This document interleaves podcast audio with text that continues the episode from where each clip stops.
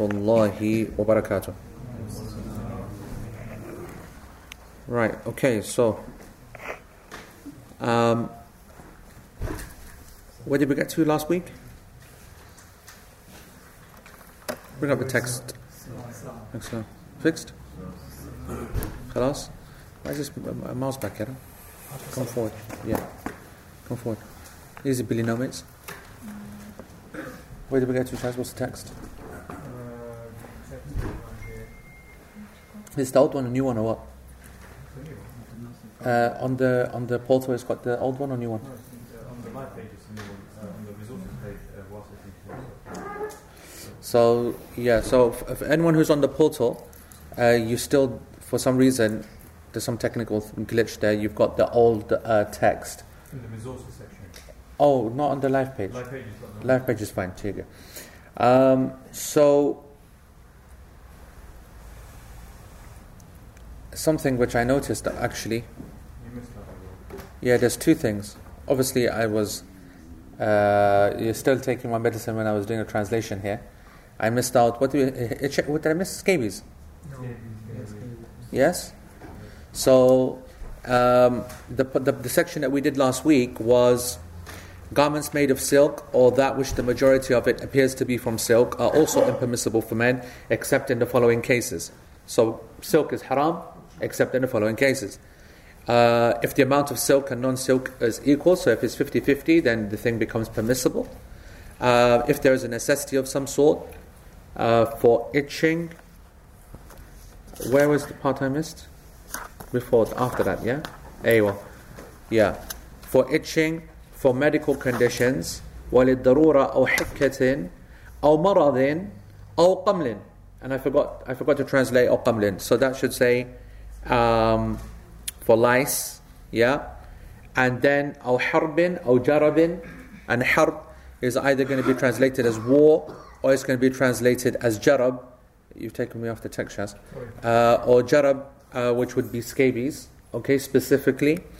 Um, and of course, uh, we mentioned that we have companions who had that, that uh, uh, concession. And then, uh, what else did I, but did I, did I carry on with that? Oh, hashwan, yeah?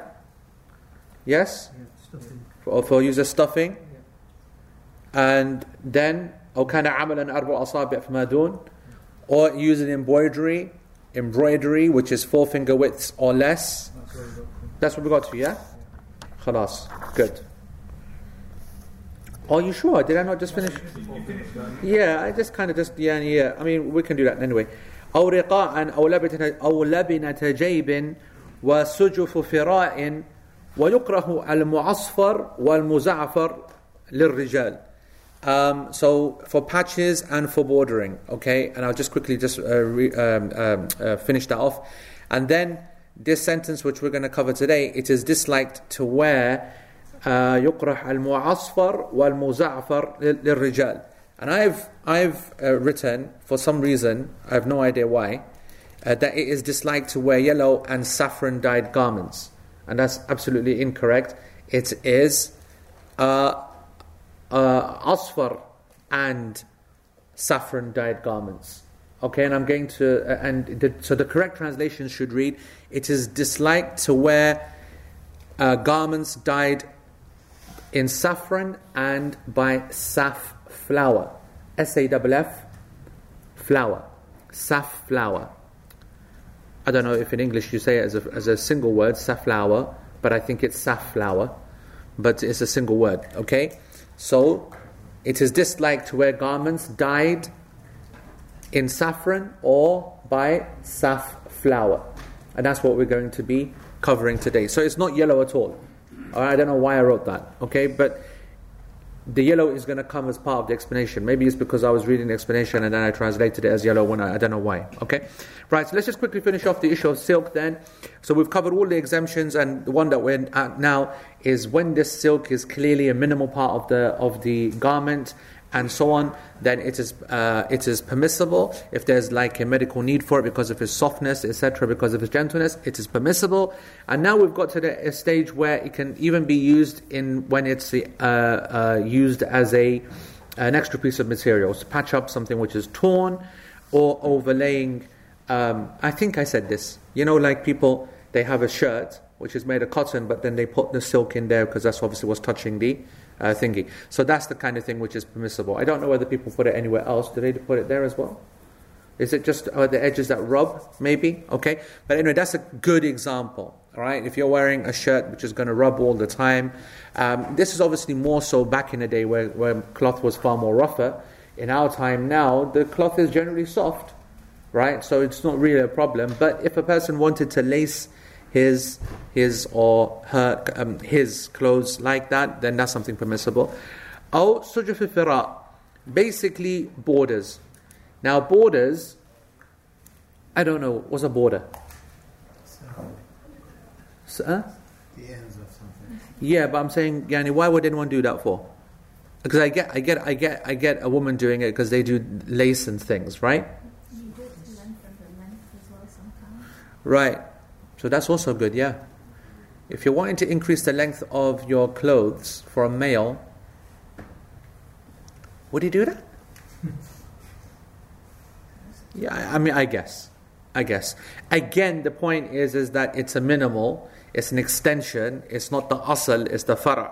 It's the it's the branch, it's not the primary, so it's a secondary matter. So these are these are permissible kind of uh, uh, applications. Okay? Any questions on the matter of silk? Because we need to then move on from that completely. Yeah? You generally get the idea it's an effeminate clothing, an effeminate cloth, and it should be avoided as much as possible.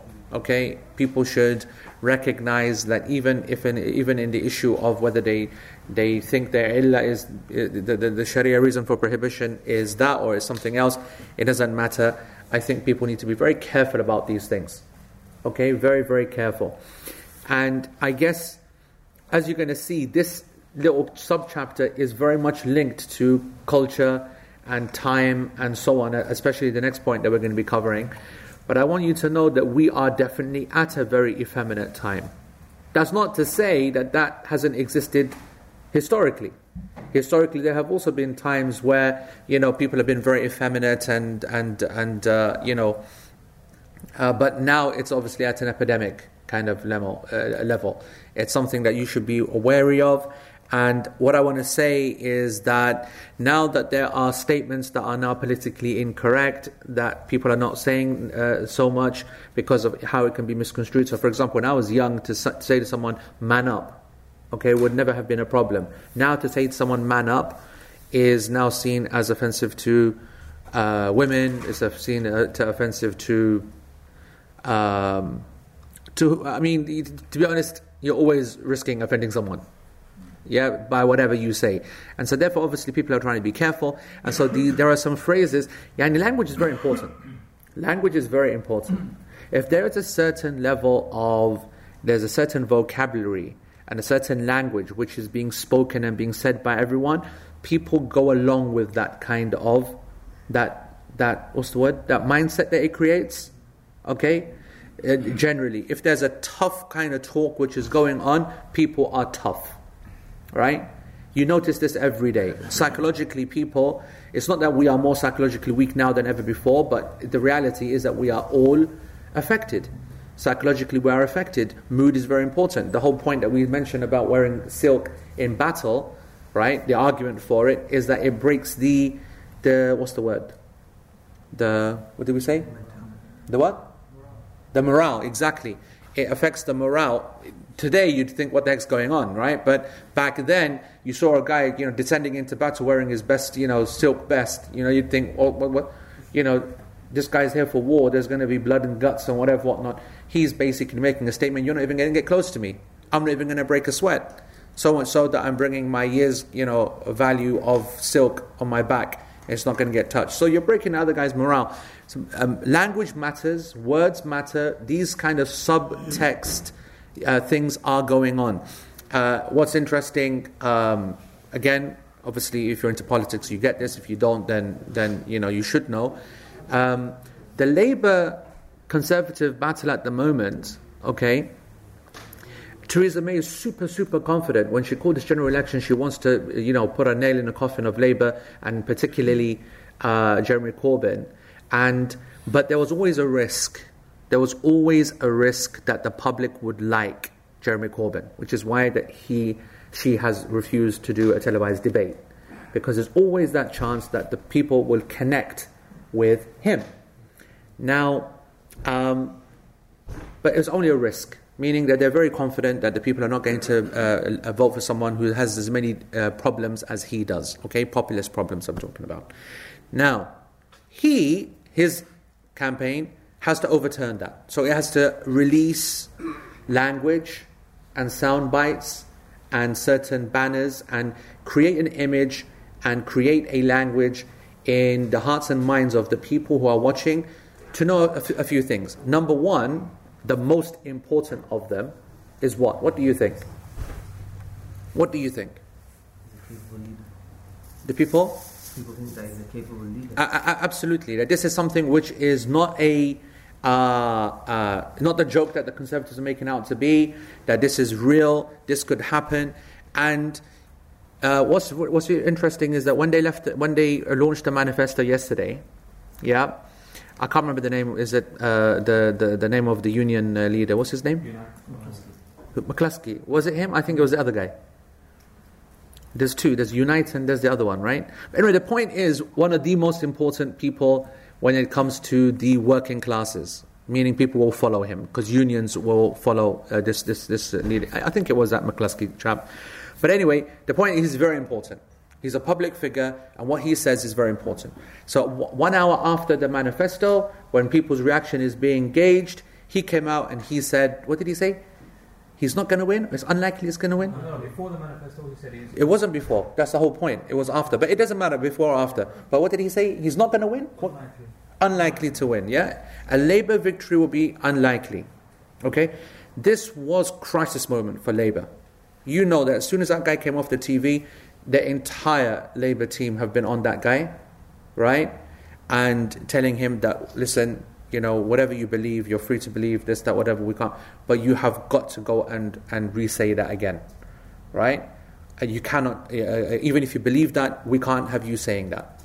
So the same guy reverses his statement today.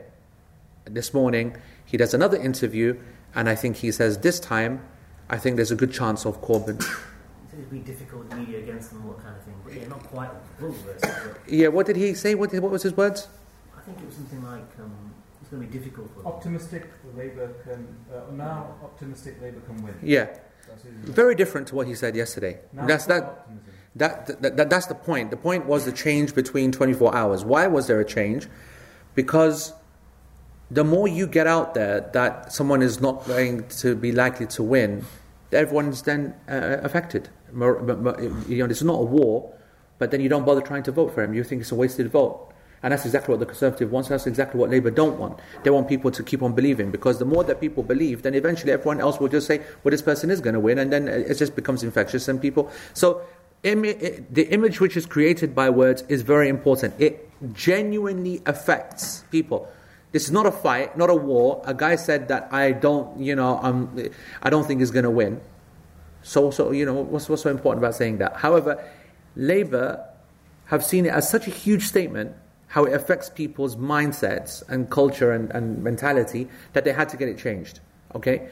Again, this is a modern political version of another point that we're, we're saying that there are certain realities uh, that we are unable to say, especially as conservative Muslims, about our religion that make us susceptible to secular ideas and the watering down of our religion. That's the point I want to come across. If you accept that this theory works and you believe that language is important, then you need to know, therefore, that the lack of religious language in the uh, media or out there in the public is affecting Muslim minds, especially Muslim men. Especially Muslim men. And they are becoming more effeminate, even though they would never admit that, and there will soon become a time where that becomes quite normal as well. All right? And so there are little things along the way that if they happen and they push a person further and further, uh, you know, it's, it's going to happen. In today's uh, uh, BBC, there was another article about a particular uh, Pakistani who was in uh, Saudi and he was uh, trans, uh, either no one knows. That was the whole point of the article, talking whether he was transsex, actually transgender, uh, uh, whether he was hermaphrodite, actual, or whether he was just a cross dresser.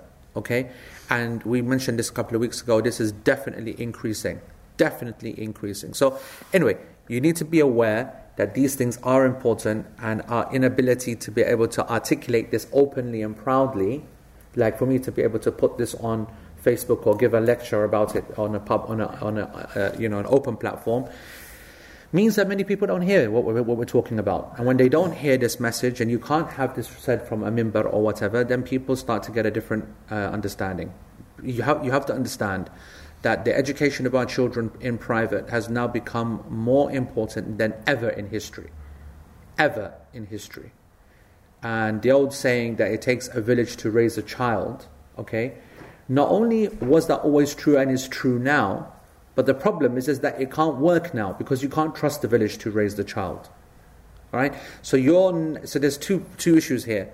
The, the reason they would say it takes a village to raise a child uh, is because there are so many different roles that uh, the different people are playing. There's the there's the shopkeeper who does his part, and there's the experienced guy who's sitting outside, you know, on the on the corner doing nothing all day, and he does his part. And there are other people and the confidence, and there's various skills that are picked up. So that's the the the the, the import of that message. However, we have a modern reality which is that not only are we missing that wide, varied education and tarbiyah, but we can't even risk, even if we had that opportunity to go and put the child out, they're getting such a mixed message from people, right? Even if we had that luxury of, of different resources to go and teach a child, you'd be scared and you'd be worried because outside in public, people are not using that language either. So that just goes and emphasizes that the parent now is having to do such an, a, a difficult, detailed, and intense job in, in correcting and almost, almost creating the mindset and then preserving it. All of that which is only going to lead to cult think and a closed mindset, which is then therefore going to be criticized by, of course, the wider people for seeing a person who is having to put up too much of a defense against wider culture. And they'll see that lack of integration and interaction, and they will put more pressure upon you as a parent and upon the child, you know, to what's going on. You're making these decisions for your child, etc., etc. So, like I said, these things need to be taken seriously. I don't want to be the dramatic one and say, you know, this is so important. But I, I genuinely believe that today, if, if you understood what I said properly, you'll understand that you wouldn't take a risk with silk, not even in uh, uh, parts and whatever, not even in dressings and whatever. Getting used to that and making men so, effeminate and soft and so on and so forth is a major issue, especially in the West. Especially in the West, they don't. Uh, uh, it's a society where there's no war, there's no fighting, there's no military conscription, there's no, there's little kind of physicality. Fighting itself is now seen as a uh, or wrestling is not promoted in a school environment or in a, in a, in a positive way, etc. People are becoming weak, etc., etc. Anyway, think about that. Yes? So the debate in today's time moved on from the nature of the, of the garment, the cloth?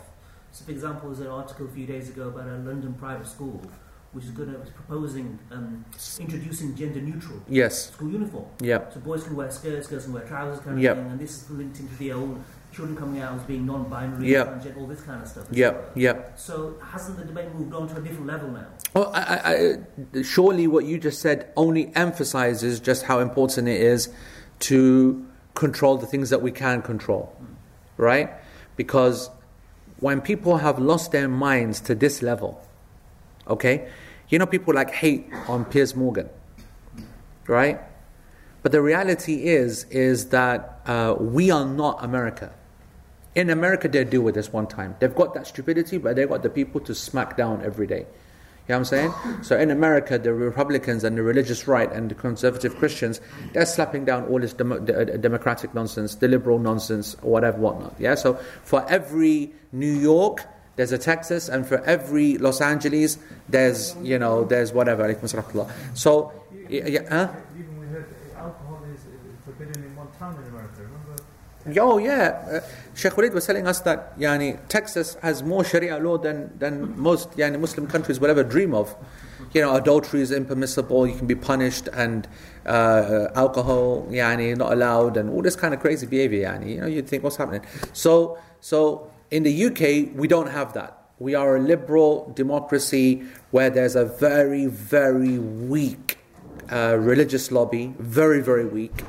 And so, therefore, what you're dependent on are those people like Piers Morgan. Piers Morgan is perfect as an example. He is old school right wing without being racist outright as such. Yep, and even that could be argued, but he's not like a xenophobe, Islamophobe per se. He is definitely a religious, right kind of character that is in the public uh, arena where he shouldn't be. But because uh, he has a certain pu- a pu- a public appeal, he maintains his position, he's holding on to it. Okay? Look at the guy who gets it wrong, Kelvin MacKenzie, for example. He tries to be that Piers Morgan figure, but he's just an idiot. Yep? And so, you know, uh, um, but don't get it, you know, don't misunderstand the situation. He has huge populist support. The Sun readership were behind him fully. The Sun getting rid of Kelvin MacKenzie was not because of their readership, it's because of legislation. Because they don't want to be, you know, be brought up in front of the government again and whatever, whatnot. So I'm saying, you look at Piers Morgan last week or two, he's gone full out against all this transgender bakwas. Yep, and you'll see that honestly, you, you, you know, uh, on his show, his co-presenters are like, you know, flipping, flapping about pathetic, yani, you know, liberal kind of nonsense. And he's like, you know, you shut up and you shut up. This is stupidity. I'm going to say it. I don't care what you think. I don't care what anyone else thinks. And he's inviting all people on. They're shouting each other, you know, smacking each other down. And he's and he's always been like that. Okay, he always yani, calls out stupidity like that. Now that voice is absent. Okay, in this country.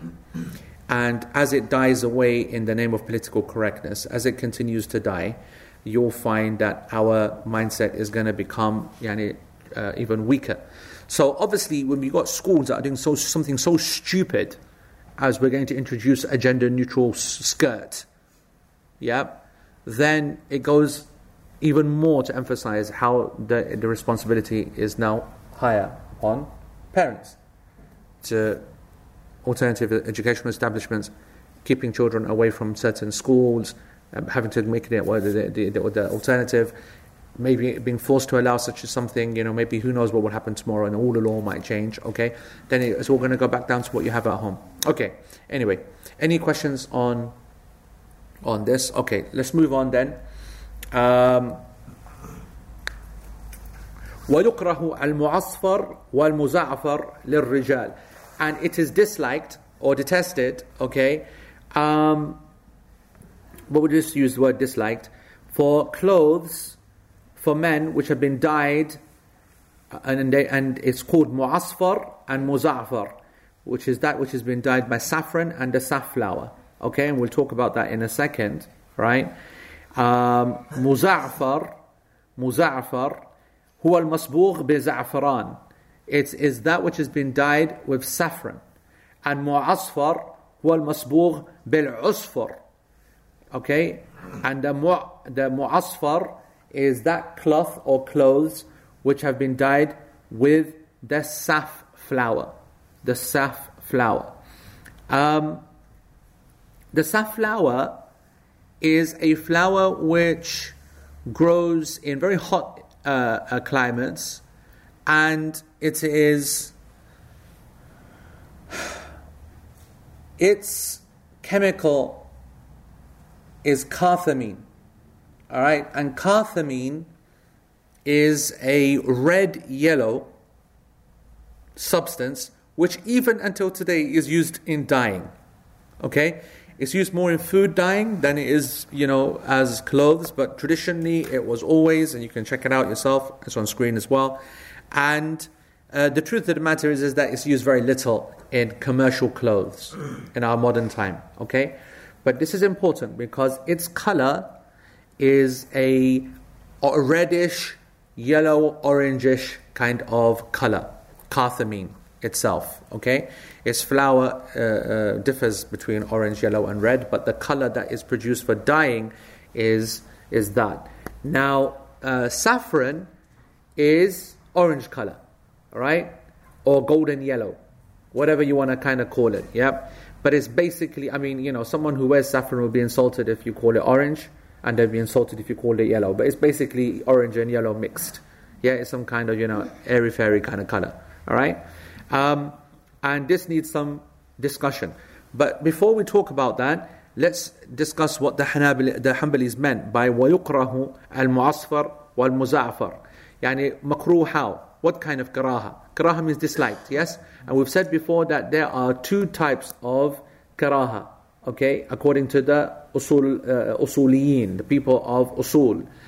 Um, and this was event, this was first uh, established by the Hanafi school when it comes to uh, scholarship, and then it was nicked by the, the Shafi'is, and then the Hanbalis then developed it afterwards as well.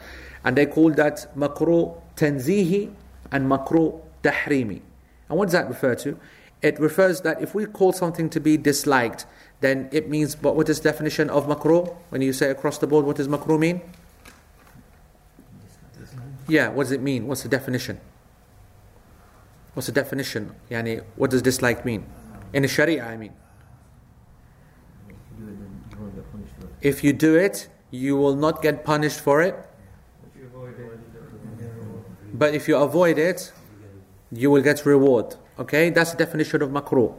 Okay, however, the Hanafis, uh, they are the ones that introduced a further definition or a further kind of categorization, and they said that that what you just said there is makruh tahrimi. Makruh tahrimi. As for makruh tanzihi, then it is a lesser form of that. It's a lesser form of that. Okay? And it's almost to kind of say that when they, uh, you know, when something can't be haram, then it can't be haram. So people generally throw the makruh for, uh, uh, phrase at it.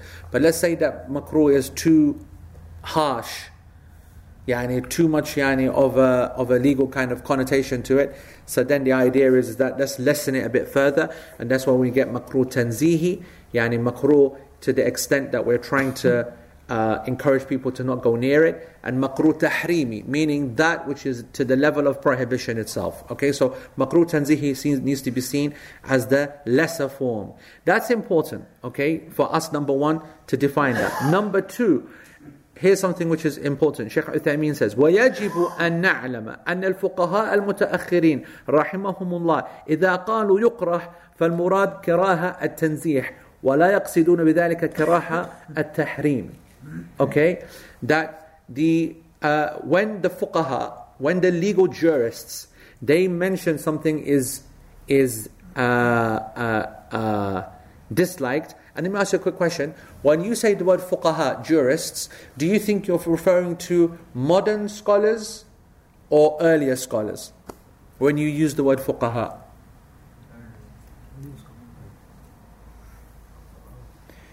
I mean, I mean, I don't mean in terms of uh, you know 2017 versus whatever. I'm talking about in terms of early scholars and later scholars. And would this, would this would the scholar be talking about his time at that time? So obvious, yeah, and if we were talking specifically about a particular, yeah, but I'm talking just generally when you use the word, uh, for example, if I use the word salaf, are we talking about the later scholars or the earlier scholars? Earlier. And the word the khalaf is the later scholars. Okay. So if I use the word fuqaha, all right, generally, generally, what is it understood to be? It's later. And this is important, okay? Obviously, there are very early fuqaha. Some of the companions are fuqaha. I mean, you know, so don't read too much into what I'm saying, but I'm just saying that when you hear the word fuqaha, there's an implication in that statement that the fuqaha are the ones that have codified the religion after it being uncoded. Does that make sense? That's what you have to always be aware. When you hear the words the fuqaha have said, then you need to be considering that this is referring not to the very, very early first generations. Because then you're talking about definitions and categories and genres and classifications and so on. And that was not what the early scholars used to do. The tabi'een, the salaf, the early muhaddithin, they didn't get involved in all this kind of complicated you know, stuff. They used to take the deen very easy and call it as they see it, and that's it.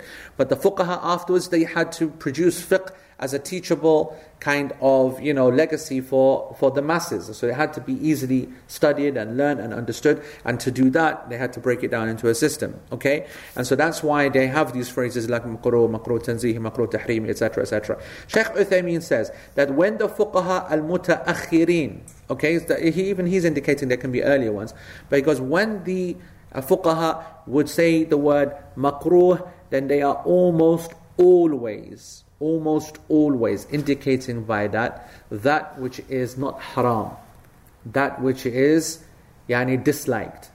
Whereas makruh tahrimi, which is effectively haram, okay, just so that you understand, makruh tahrimi is effectively haram. The only reason uh, I don't want to complicate things now because we do things in a logical way. But if I said to you that the Prophet ﷺ has forbidden this, and then you go and do it, right? You have done a haram. You wouldn't say you've done a makruh action. Correct? Yeah. The Hanafis, they said, what if that hadith has some issues? For example, it's authentic, but it's only been narrated by one companion in one way. It's a hadith ahad. So, for example, it has three different versions, but all of them are yani. It's a hadith ahad. We don't want to go into it. We've covered that before. Go back and look at that section. So if the if the if the source is speculative according to the Hanafis, because that's disputed in its first place whether there's such a speculative uh, uh, source as an authentic hadith. So what did they now say? They say, well, we're not going to say that this person has done, you know, haram, but he's done something which is makruh tahrimi. And there's a reason for that. There's a reason. Because let's say that person turned around and then after he did that haram action, he said that this is allowed. This is allowed for me to do. If a person doesn't pray and then turns around and says that it's allowed to not pray, he's then committed kufr. Okay? Whereas if a person was to turn around and say that something which is makruh, makruh tahrimi, okay, that that's allowed, he wouldn't become a kafir because of it. Why? Because the idea would be that he has denied something which was not established via a certain source in the first place. Does that make sense? Okay? We have covered this before, twice actually, but just as a reminder, that's something you need to know. So, makruh tahrimi effectively is haram. Okay? Now, why did Sheikh Uthaymeen make this point? Because whenever the early scholars and the Salaf and the Muhaddithin and many of the companions, whenever they used to use the word makruh, it is, or nakrah, this, or we, we have karaha uh, uh, uh, from this, it was indicating it is haram. It was indicating it was haram. They used to interchange, and we mentioned this a couple of weeks ago. All right? Um, now, these phrases, as I said, it's important to know the uh, when a word is used, who is saying it and what time they're saying it. When Imam Ahmed, for example, he used to say, "Ana akrah," this I have karaha for this. It would often, more often than not, mean something which is impermissible, as opposed to. You come trying to say? So the earlier scholars, they do not consider. Uh, they, they like to use the word karaha more to mean haram. The later scholars, when they use the word karaha, it means karaha, I mean they dislike it. Is that clear, everybody? So I start from the beginning again that whatever the ruling is going to turn out to be on this issue, whatever our class position is going to be with clothes which are dyed with safflower or saffron, then according to the Hanbalis, it is merely quote unquote disliked. It is not haram according to the Hanabila. Just so that you know, by the way, according to the Hanafi school and to the Maliki school and to the majority of scholars, in actual fact, it is permissible to wear clothes that are uh, dyed with these colors. You will ask why. So let's look at that discussion. First of all, the Prophet ﷺ رأى على عبد الله بن عمر ابن العاص ثوبين معصفرين فنهاه أن يلبسه أن يلبسهما هما وقال إن هذه من ثياب الكفار فلا تلبسها فنهاه وعلل The Prophet ﷺ when he saw on Abdullah ibn Amr al-As he saw two garments which were dyed with the safflower Okay, so that reddish, yellowish kind of mix. Then he prohibited him from wearing them and he said that these are from the clothes of the disbelievers, so do not wear them. Do not wear them. This hadith has been narrated in Sahih Muslim, hadith number 2077. Okay? Um, if we were to just rule by this hadith, Do you not agree that the Hanbali position of saying makruh tanzihi yani is a problem? Yeah. Yeah, because it's very clear. He wore these clothes and the Prophet ﷺ yani prohibited from it. So then why are we saying that it is disliked when he prohibited? Right? And that's what Shaykh Uthaymeen says. He goes, he says, because this hadith, لأن هذا الحديث يقتضي أنه حرام. This hadith yani, indicates that something is absolutely haram, not yani, something which is, uh, uh, uh, you know, just disliked or something which is permissible, whatever. And Sheikh Uthaymeen says, وَهَذا هو القول الصحيح. And he goes, that is the correct position. Sheikh Uthaymeen says, he says, أن لبس المعصفر حرام على الرجل والمزعفر مثله لأن اللون واحد أو متق أو متقارب يعني he said that and that's the correct position he goes I don't know why the Hanbalis they considered this to be something which is makruh because the hadith is very very clear on it and so therefore to wear a clothes which have been dyed with يعني, uh, uh, uh, uh, with the mu'asfar or muza'far, saffron or safflower, it is impermissible. Okay?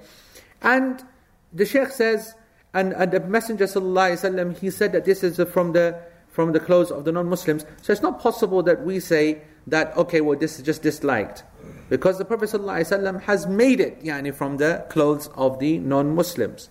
He has made it from the clothes of the non-Muslims. It's not possible for you to say, well, that doesn't mean it's haram. He then says, however, however, it has also been narrated that the Messenger ﷺ used to wear a hullatul hamra. That's narrated in Bukhari, it's a very famous hadith. And the uh, Bara ibn Azib radiallahu anhu, he said that كان النبي صلى الله عليه وسلم مربوعا وقد رأيته في حلة حمراء ما رأيت شيئا أحسن منه. Okay, in the hadith of Bukhari, which is narrated 5848, he said that I saw the, the Messenger of Allah, the Messenger of Allah وسلم, wearing this hulla, hulla, and it was red, and I have never ever seen anything more beautiful than it. Okay? So, here's a problem. Sheikh Uthaymeen is identifying a problem here. He's saying, look, this narration indicates that the Prophet ﷺ himself wore red, right? And I've already mentioned, Shaykh Uthaymeen saying, that the other hadith indicates it's haram because he said that he's prohibited from dyeing the clothes with a red dye, and yet he's wearing a red suit. So, how do we understand this? First of all, you need to know a couple of things. Uh, a hulla is a Yemeni garment, okay, which is a like a shawl or like a top but according to Ibn Qayyim, it is a striped top, not a straightforward, yani just a one single color. So that's the first thing that you need to know. The second thing is there is a discussion amongst the scholars on whether this hulla, this hulla itself, that the Prophet ﷺ was wearing, regardless of whether you believe it was striped or not, was it a pure red or not? What is being prohibited in this?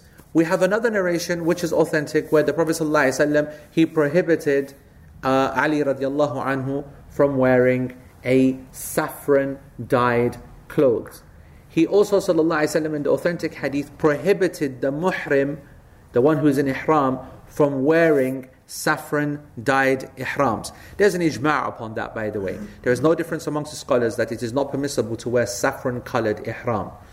Um, and yet we have other hadith where the Prophet ﷺ, Abdullah ibn Umar himself, Abdullah ibn Umar himself, he came to the Prophet ﷺ whilst he was wearing saffron and mu'asfar, uh, uh, uh and he was not prohibited from wearing, wearing it. He also, Abdullah ibn Umar used to dye things uh, saffron colored, and he said the Prophet ﷺ used to dye, uh, uh, used to love dyeing with saffron. So what we have here is one of the famous issues in fiqh. Okay? And that's why there has been a scholarly difference over this from the beginning until the end. From the companions, amongst the tabi'een, amongst the fuqaha, they all differed on this issue. We have hadith which establish the, the fact that the Prophet ﷺ forbade it, and at the same time we have the Prophet ﷺ wearing it or allowing it as well. So there's so many yani, discussions that need to be had here. I'm just going to, to stick to this, alright? Go along Sheikh Uthaymeen's path first, and then I'm going to give you my own opinion. Sheikh Uthaymeen, he says, the Prophet ﷺ was wearing something hamra, which is far more stronger than mu'asfar. So how can he ﷺ prohibit something which is lighter and, and say that this is from libas al-kuffar and then wear the extreme version himself ﷺ. There are three responses, Shaykh Uthaymeen says. The first one is that um, only the pure red is the red of the kuffar. Only pure, pure red, complete yani pure red, is that which is from the libas of the kuffar.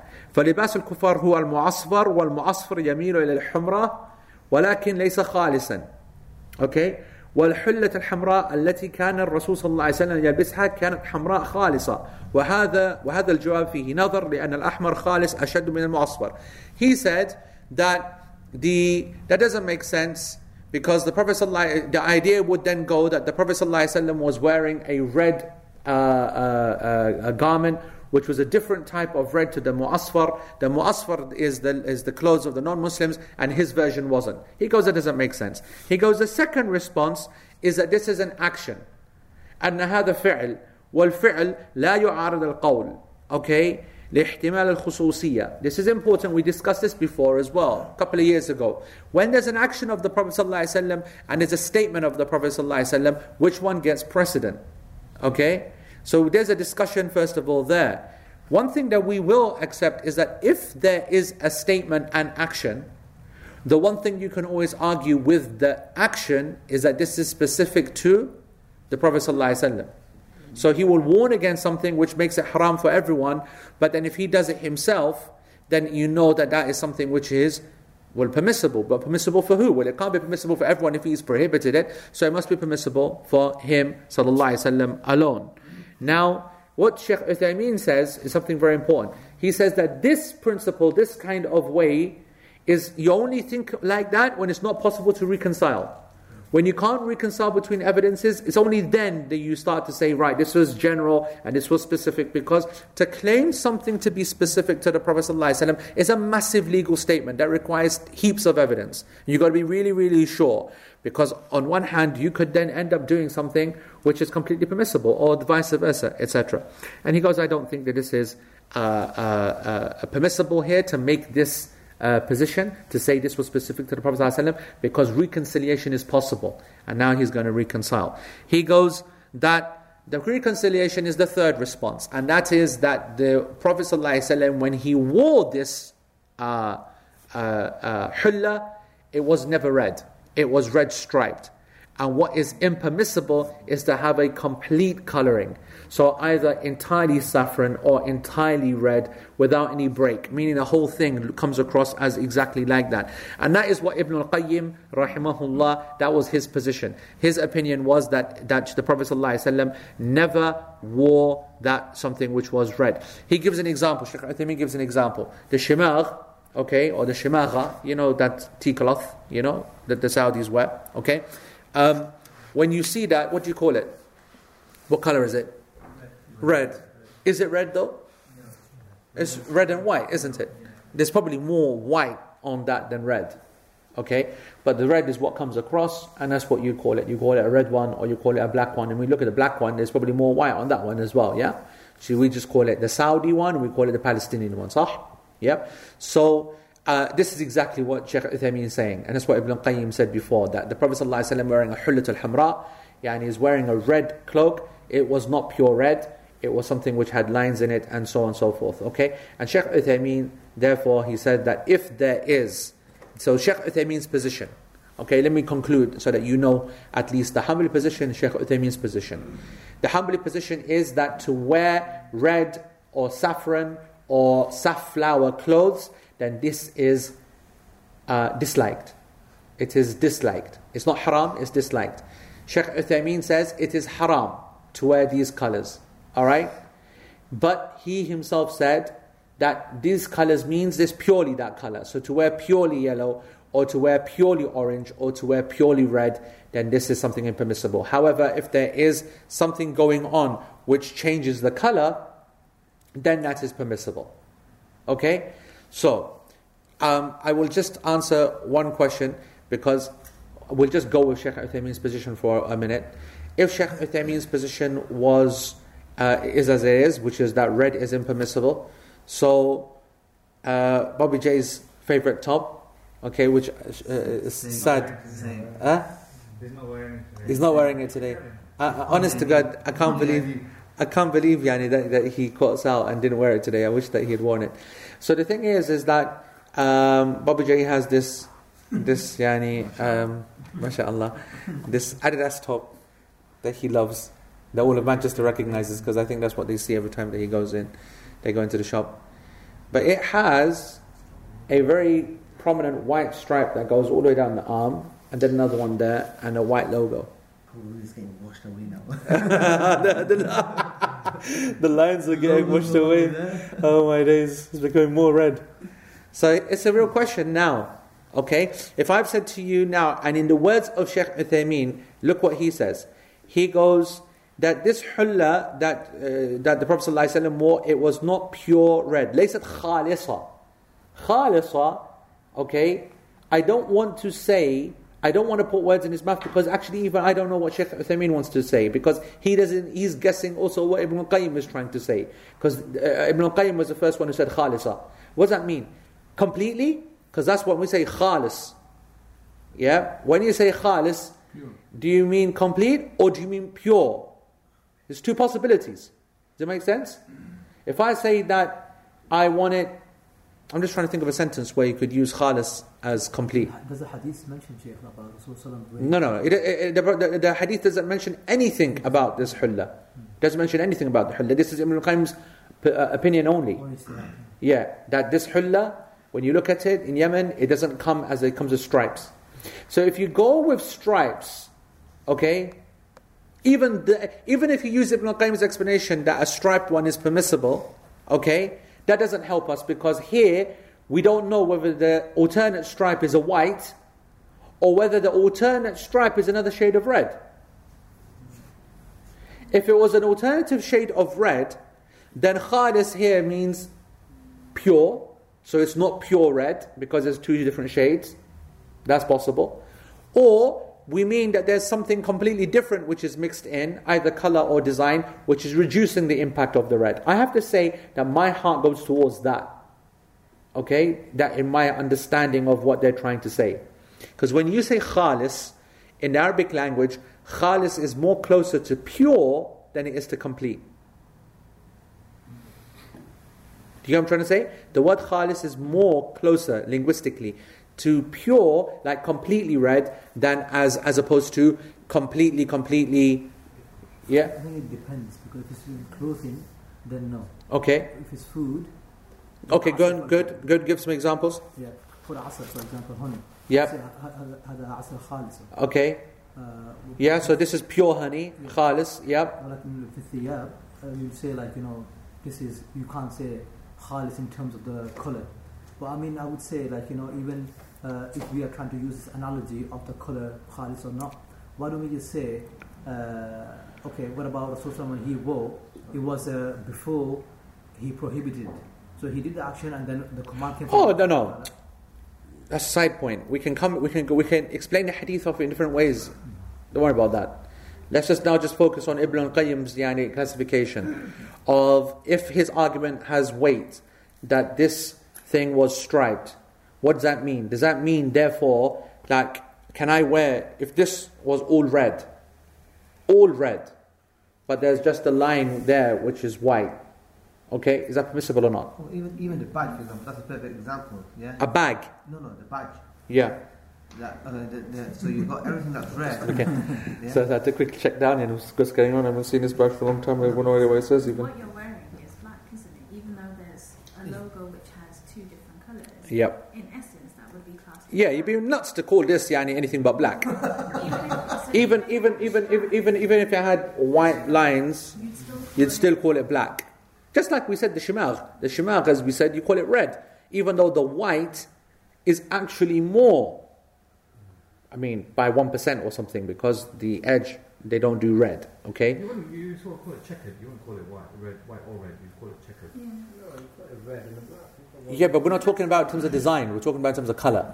Yeah, with but Shimagh the- the itself, colour is just to differentiate. I'm saying we're not talking about design. I'm saying if you're asked to, You wouldn't say red or you wouldn't say white. You would say you're white. such a packy, aren't you? If I pick up two, which the black one and a red one that are checkered, are you gonna say I love the checkered one, please? It's correct on the basis. Then it that me. If you saw two checkered items, That's why I said to you three times. I'm not talking in terms of design. I'm talking in terms of color.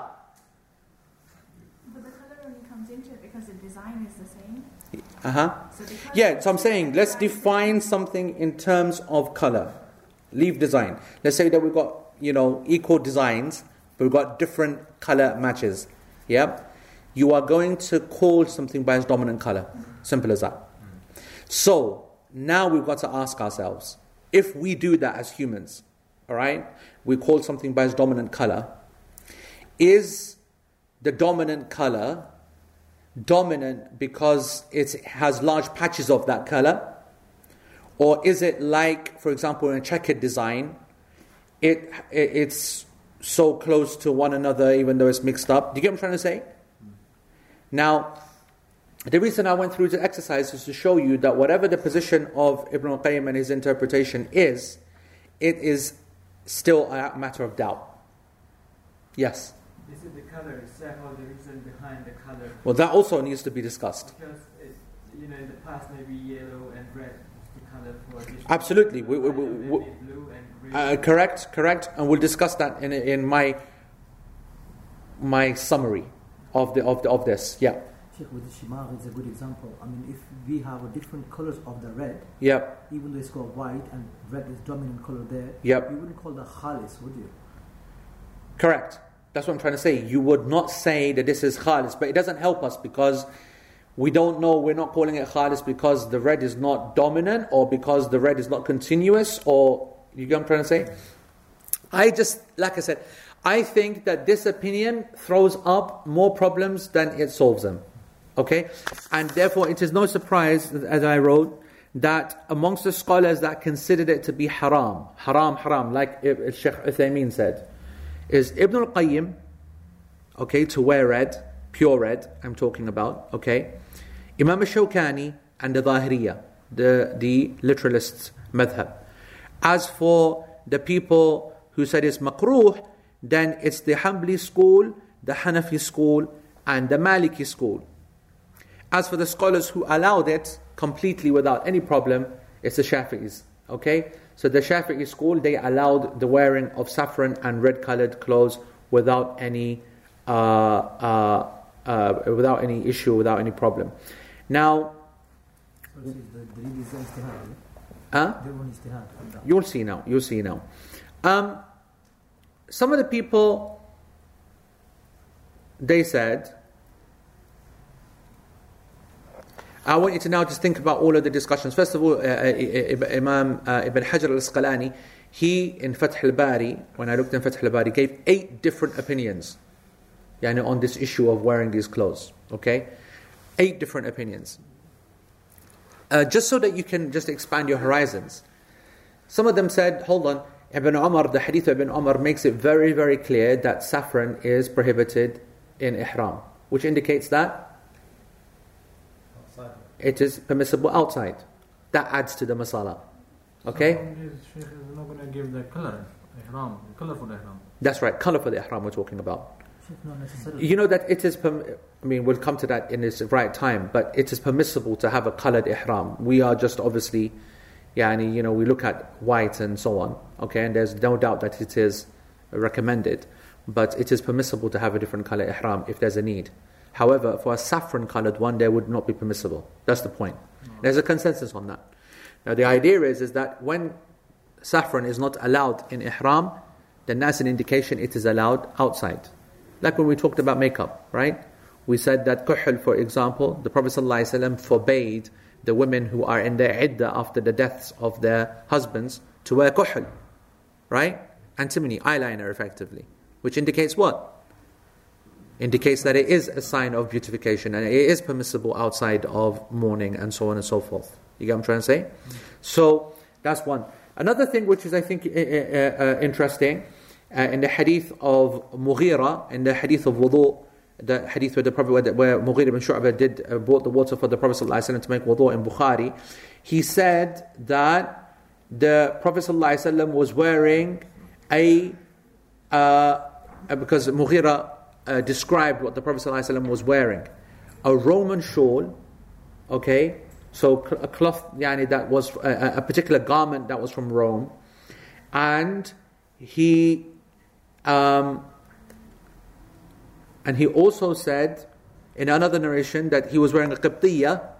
Now the qibtiyya is a Coptic garment from Egypt, meaning it is yani, uh, linked to, uh, and Coptics were never anything other than Christians. Okay, so there was a garment which was not religiously connected to them, but from that region and the people. And we know the Prophet ﷺ wore the khufain. And the khufain is not an Arab uh, uh, garment, by the way. Leather socks were not, I don't know which, which uh, culture it is, but it was certainly not Arab. Okay? And then he used to wear them because obviously, you know, they're strong and they're warm, etc. And then out of ease, you're allowed to wipe on them. That's why we allow the wiping on socks because we said it's not about the actual garment itself, it's about the concession and about making easy. That's why we allow wiping on shoes, etc., etc. Okay? So, what do we know? Just to add into the spice, the Prophet ﷺ has been seen wearing the color that he's prohibiting.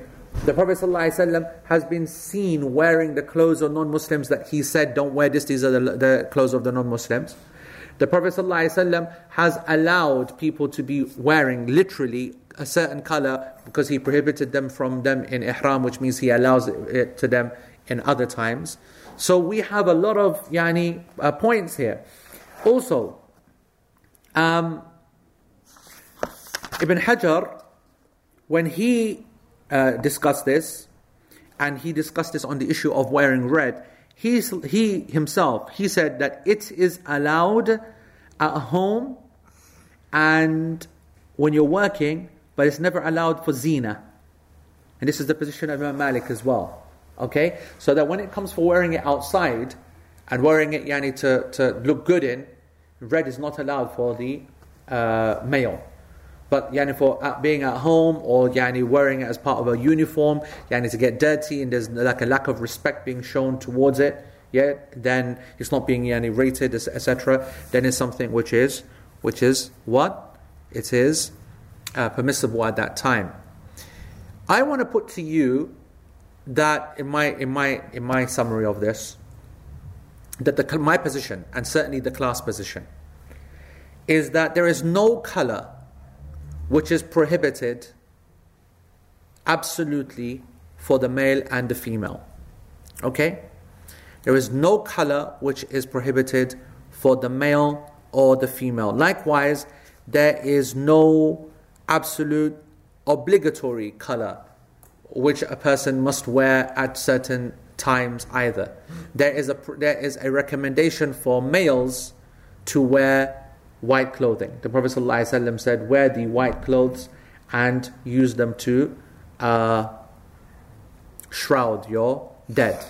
So that's something which is recommended. However, when it comes to halal and haram, I do not believe that there is a haram color and there is a halal color for neither women or men. So then you will say, what about all these evidences and all these hadith? How do we come to, to deal with that? Let's talk about women first. Okay? None of these hadith refer to women. None of these hadith refer to women. So, what is the color of a woman? What is the color that she should be expressing outside in her clothes, or what shouldn't she be expressing? Because you know that uh, when it comes to practicing Muslim women, it seems like oh, uh, our color is black. Yes, uh, especially, of course, because of the Gulf countries, um, most hijabs, jilbabs, etc., etc. I want you to know that this issue comes back down to culture, all right? And it comes down to time, it comes down to era, it comes down to the people themselves.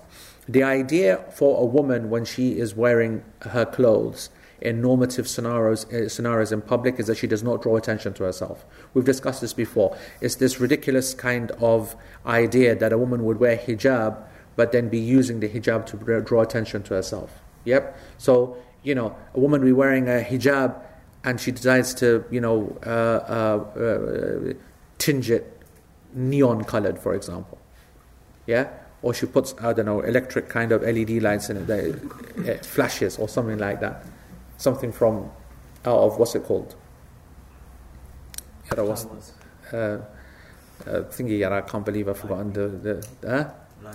No man, I can't believe I've forgotten the film, yara. The film of my of my youth. The Running Man. The, no man. The Tron. Tron. Something out of Tron. I can imagine, yeah, and that's, that's, that's what I think of anyway, Tron. Anyway, back to the point. So, a woman's not meant to bring attention to herself, all right? And attention to herself means different things at different times. So that's why in Saudi to go around wearing a white abaya and a white niqab, whatever, that would be just ridiculous. And you would understand a scholar saying that that's something which is impermissible, even though, of course, it's crazy to say wearing white is impermissible. However, when all the women are outside and she wears white, every single person's going to be like, what the heck, you're looking at this woman. Do you understand? It just so, this is not about being sexist towards women or not, it's just that she's going to stick out. The truth of the matter is, is that there might have been a time where men would have stuck out. Okay? Because in Saudi, right, in certain cities, if you wear black, you would stick out. Yeah, like in Riyadh or like in Najd or whatever, where every single person is wearing white. And so that would be then not a, a wise decision. However, you will see in the Haramain, Mecca and Medina, that none of the scholars uh, apply their own cultural values to male or females, especially females, because there's so many women that come from outside with their normal clothes that they're not going to be wearing black. They're wearing their own kind of different colors, etc., etc. Now, I want you to know that in this country, again, that decision needs to be made by women themselves. They will know what are the colors or what are the style of the colors that stick out. All right. Now, you got to understand that there's there, there, there are obvious exceptions to this rule. A woman wearing a hijab and niqab is going to stick out regardless. You know what I'm trying to say? This is not called sticking out. That's a religious requirement. Anything which is a religious requirement, it doesn't matter that you stick out or not. Because then otherwise people will say, well, the men will stick out. Then they should also uh, shave their beards because the majority are, beard, are non-bearded. Okay? We'll say that, it's not, that when it comes to a religious requirement, it doesn't matter. Okay? When it comes to a religious reality, it doesn't matter. So, for example, when it comes to uh, you know beards, there might become a time where the beard becomes dominant.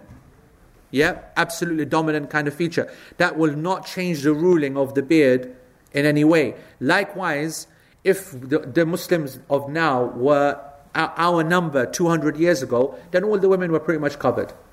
Yeah, the idea was that in the you know in the public that was seen as a respectful way. I'm saying to you that come in a hundred years' time, let's just say that you know something happens in the atmosphere and you know it's not possible to expose their hair outside. Imagine.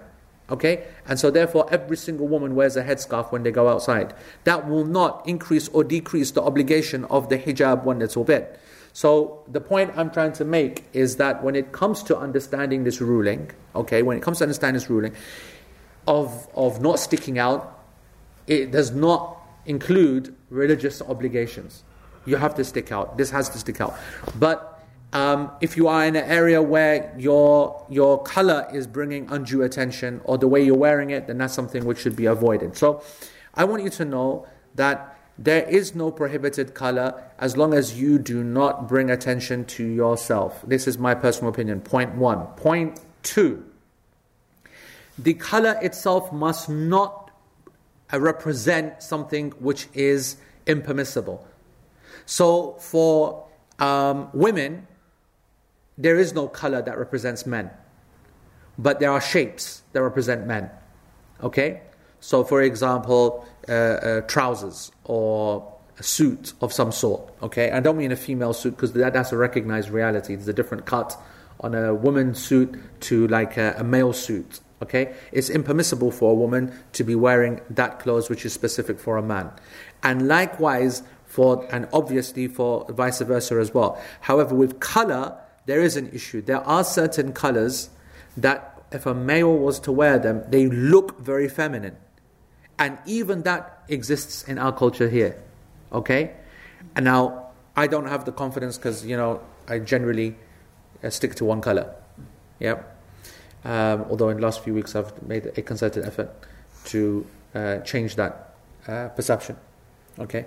However, the, uh, you know, I don't know what those colors are, but I do believe that red is seen as a feminine color. Okay. I think that, that there, we have to be aware that there are different forms of red. There are some scholars, by the way, that said the reason that red was uh, prohibited, just to show you the, the extent that how many scholars are trying to explain what's going on. Some of them they said that the reason that red is prohibited is because it resembles silk meaning that people never used to wear or use black silk or white silk. That when silk was there, it was always in one of these funky colors. So some of them said that actually, that's why, by the way, one of the reasons why the scholars mention color in the chapter of the silk. Because they said that the prohibition is linked to the fact that when they, people used to see it, from not very close up, but any kind of distance, if they saw something red, they would immediately think it's silk, and therefore your perception is being changed, etc., etc. So a color that is indicating a feminine reality exclusively, that is also something which is impermissible. A color which is representing a religious order, this is impermissible. Now, this is the dominant position of how to explain the Prophet ﷺ statement that this is from the clothes of the kuffar. It seems to be clear that saffron was being worn by some kind of mushrikeen or some kind of people at that time. Whether we understand that or not, we certainly understand it today. With the Hare Krishna lot, okay, it is absolutely a mark of their existence. Like no one wears saffron. No one wears it, okay? And so therefore, I think that we can say that a person who wears a purely saffron kind of garment, they are at least risking the prohibition. Because the Hare Krishna lot, they are identified by that color. Yani, someone might turn around and say, okay, I'm going to wear a jacket, okay, which is saffron colored. And they don't wear jackets, they wear that, you know, sari, okay? And anyone who sees me wearing my jacket will never ever think of um, the sari. So I say, I agree but you're taking a risk because the color might be indicating something specific, not just the, the style of the clothing. So I just want you to know that you know that that that you just need to be aware of that point. Okay. Um, so I want to summarize this chapter that I believe that every hadith of the Prophet ﷺ which prohibited these colors was not because of the color itself, but because of what the color itself indicated. Another example of not tahrim lidatihi, but tahrim لغيره and wasail. For example, being uh, uh, uh, uh, being considered to be from the non-Muslims or copying non-Muslims or becoming too effeminate or copying women. These are the real reasons why these colors are prohibited, not because of color itself. There is no such thing as an Islamic color or not not color. There are certain colors which are positive. The Prophet ﷺ, there are, yes, I will say that there's a discussion around green, okay, right? The Barelvis did get that one right, okay, yeah there is and there should be yani, you know a little bit of love for green.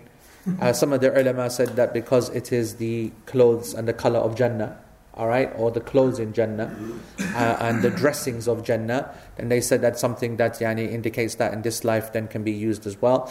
Yani, uh, there are some people who also used to wear it. And I want you to know that there was a real hatred of red. A real hatred of red back then. Many of the companions and tabi'een have got many statements against red. Okay? It is, is that, so I'm saying to you, yellow actually is not even in the game, like a proper yellow. But we've, in our translations, like me and having a, a yellow moment, all right? Golden yellow, okay, blonde, all right? Um, saying yellow, but the truth is, is that it's not linked to yellow per se. It's actually linked more to red. I put it to you: uh, Is red um, a color that has lost any of that today? What do you think? How do people perceive red today? In your culture, what, what do, how is red perceived?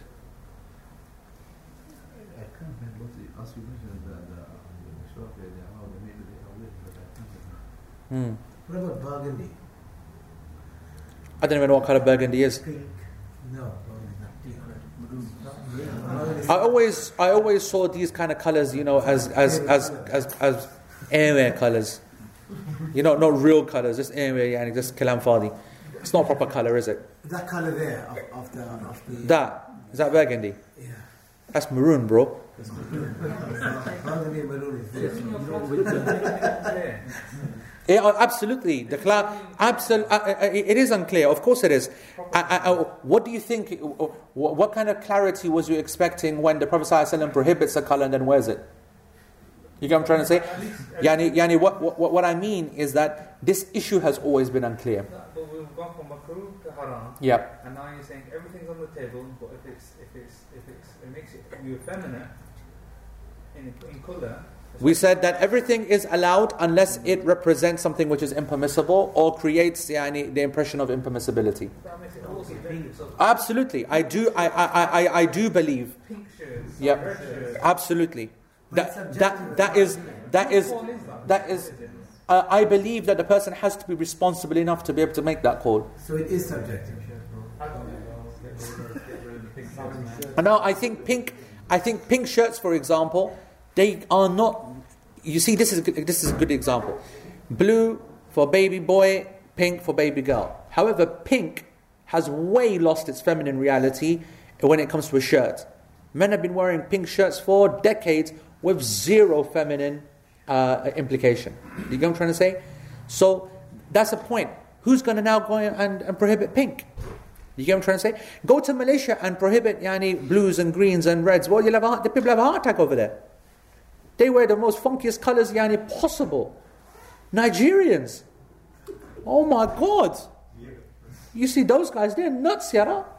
They knock out some crazy colors. I was talking about complete Right? Now Pakistan in Pakistan, a guy walking down the street in, you know, red, he's gonna get beat.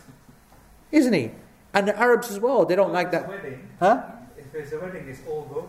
No, no, wait, wait. Only Bobby ever wore that sherwani that I saw that was red. Yeah, and we got pictures as well to show it. Yeah, yeah. Only he wears red. profile when he calls oh. That's right. You right. saved it, yeah. On his You, thing, man. astaghfirullah, that's haram. That is. that's so bad, man. But and, I mean, look. The point is, is that absolutely, I believe that this is a subjective call. Absolutely, I, I, I completely understand. Oh, now listen. Wait a minute, right? Does that mean that I wear red without inhibition? No. What I believe is one thing, and what I would practice is something else. As students of knowledge, as people of wara, as people of taqwa, I would say just avoid you know things of doubt. I wouldn't go near saffron. Okay? It's, and I don't want to come off as I'm, you know, some, some religious, yani, mashallah. I can't stand the, the, the, the color saffron, but I don't want to say that it's because of religion, yani, that I'm not going to buy that saffron jacket. Yeah? I don't like the color anyway.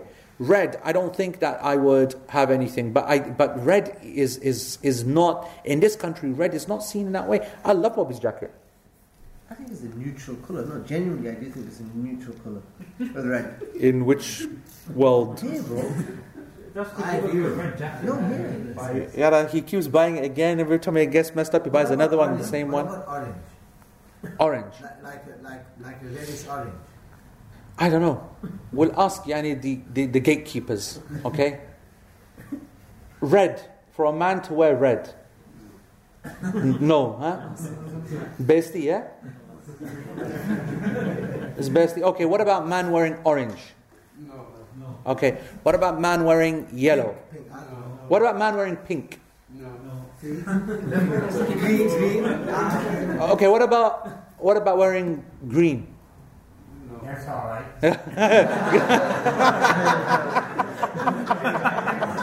wearing green, huh? He's defending his green, huh? You know? Huh? So no pink. What about pink shirt? Not, not pink shalwar kameez. So pink shirt's okay, So but is that? but but pink shalwar kameez not okay. You see, I have to, there's nothing I've heard there which I don't uh, disagree with. I agree with that. I you know, I can't ever imagine a pink shalwar kameez. It'd be a disaster. But except in Malaysia, for example, except in Malaysia, except in Malaysia, pink shalwar kameez, completely no problem, isn't it? I know because uh, the, the, half the class wearing. That's why.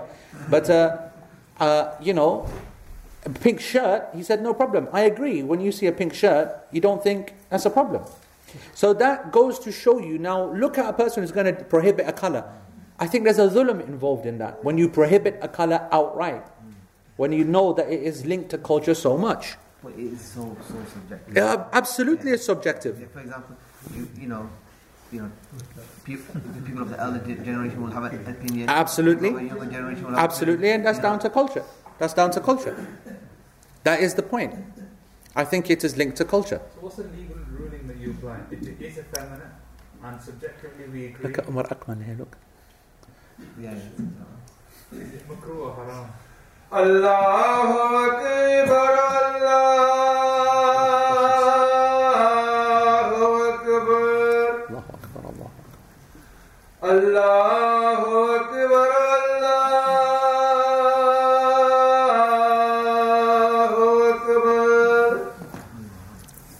أشهد أن لا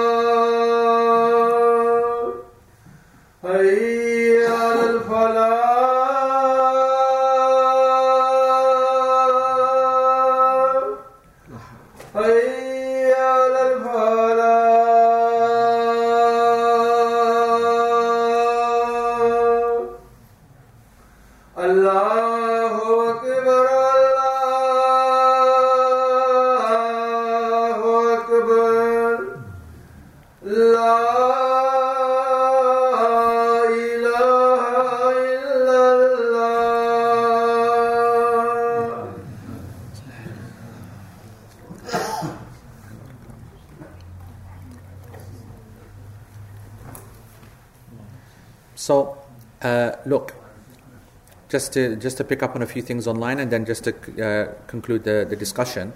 Okay, uh, uh, said that Nigerians aren't so bad. He's Nigerian, by the way. Actually, when I think about it, they aren't so bad. They do use a lot more darker colors, don't they? In their kind of uh, shiny, kind of silky stuff. It's a lot more normal. Anyway, um, look, you are either going to take an approach to this which is the one of safety and ihtiyat. And if you're going to take the safety position, then you will avoid these colors. You will avoid these colors. Simple as that. If you want to be absolutely upon the position of Sheikh Uthaymeen, he considers all forms of red in any kind of its versions to be impermissible, okay? As long as it's pure. Now, pure here could mean either entirely or whatever. This is open up, up for discussion. I personally cannot interpret these hadith in any other way. I cannot see interpreting it in terms of stripes and this and that, whatever. However, I can very clearly see them being interpreted how we understand generally clothing. Clothing, Allah subhanahu wa ta'ala has made permissible. There's no such thing as bad clothing or bad colors. It's what people do with it, it's people's intentions behind it. It's like similar to discussion on pictures as well, when we intend disrespect to something and when we have ta'zeem of something. I I, we differ, I did, I did, it's not just me who differentiated, uh, you know, but the scholars did. They said that, you know, an eagle on the floor and walking on it is not the same as putting a portrait up of an eagle or a picture. You get what I'm trying to say? And that's why I said this is permissible. All right? Uh, the, the, the, the, the, the use of pictures are permissible, not displayed, obviously. Um, and likewise, colors. Likewise, what is your intention behind the wearing of that color? If it is to express your feminine, your feminine side, or you're trying to be something, then you've just got to fear Allah and you know move away from that. If that clothing has taken on a connotation in your society, even though you don't want to, but it has taken on a connotation of a religious reality, then you need to avoid that. Okay? So, as I said, a saffron based type of sari or whatever, you'd run a mile from that. You'd run a mile. You wouldn't, you wouldn't risk that. Okay? But at the same time, I'm not going to say that having a saffron, you know, colored uh, shoes or, or trousers or whatever is impermissible. And uh, uh, Tahani said that, what about then a woman um, uh, wearing a white uh, abaya in, in, Sau- in Saudi, for example? um, why should it be a problem that she sticks out? Surely, if she's acting seductive or acting in an unbecoming way, that should be the problem. We say that that's, that's impermissible behavior to act in a way of seductive and whatever. That's completely haram. As for the color, we said that color in, in, in of itself is not haram. It's what it leads to. So if color is what's bringing people attention to you, and then people are focusing more on you, and you are participating in that, and you are knowingly involved in that, that becomes a problem. That's why bringing attention to yourself, yani, is a is a is a is a is a problem. But then those allowing these feminine colors, which are would be promoting the transgender culture, is a point that's being made. I say that only if it's seen as a feminine color. Okay, do you get what I'm trying to say? Like like you know red. If we use red as the typical feminine color, I think like an Adidas red jacket, the one that Bob's has, I don't think that promotes anything feminine. There's nothing feminine about it like whatsoever. You get what I'm trying to say? So I just think that in response to Zaf's question, or Zaf's point, that what you've done is made it more complicated, you've never given it a ruling or not. Actually, I think I made it more accurate. Okay? In my own world, in my own dimension.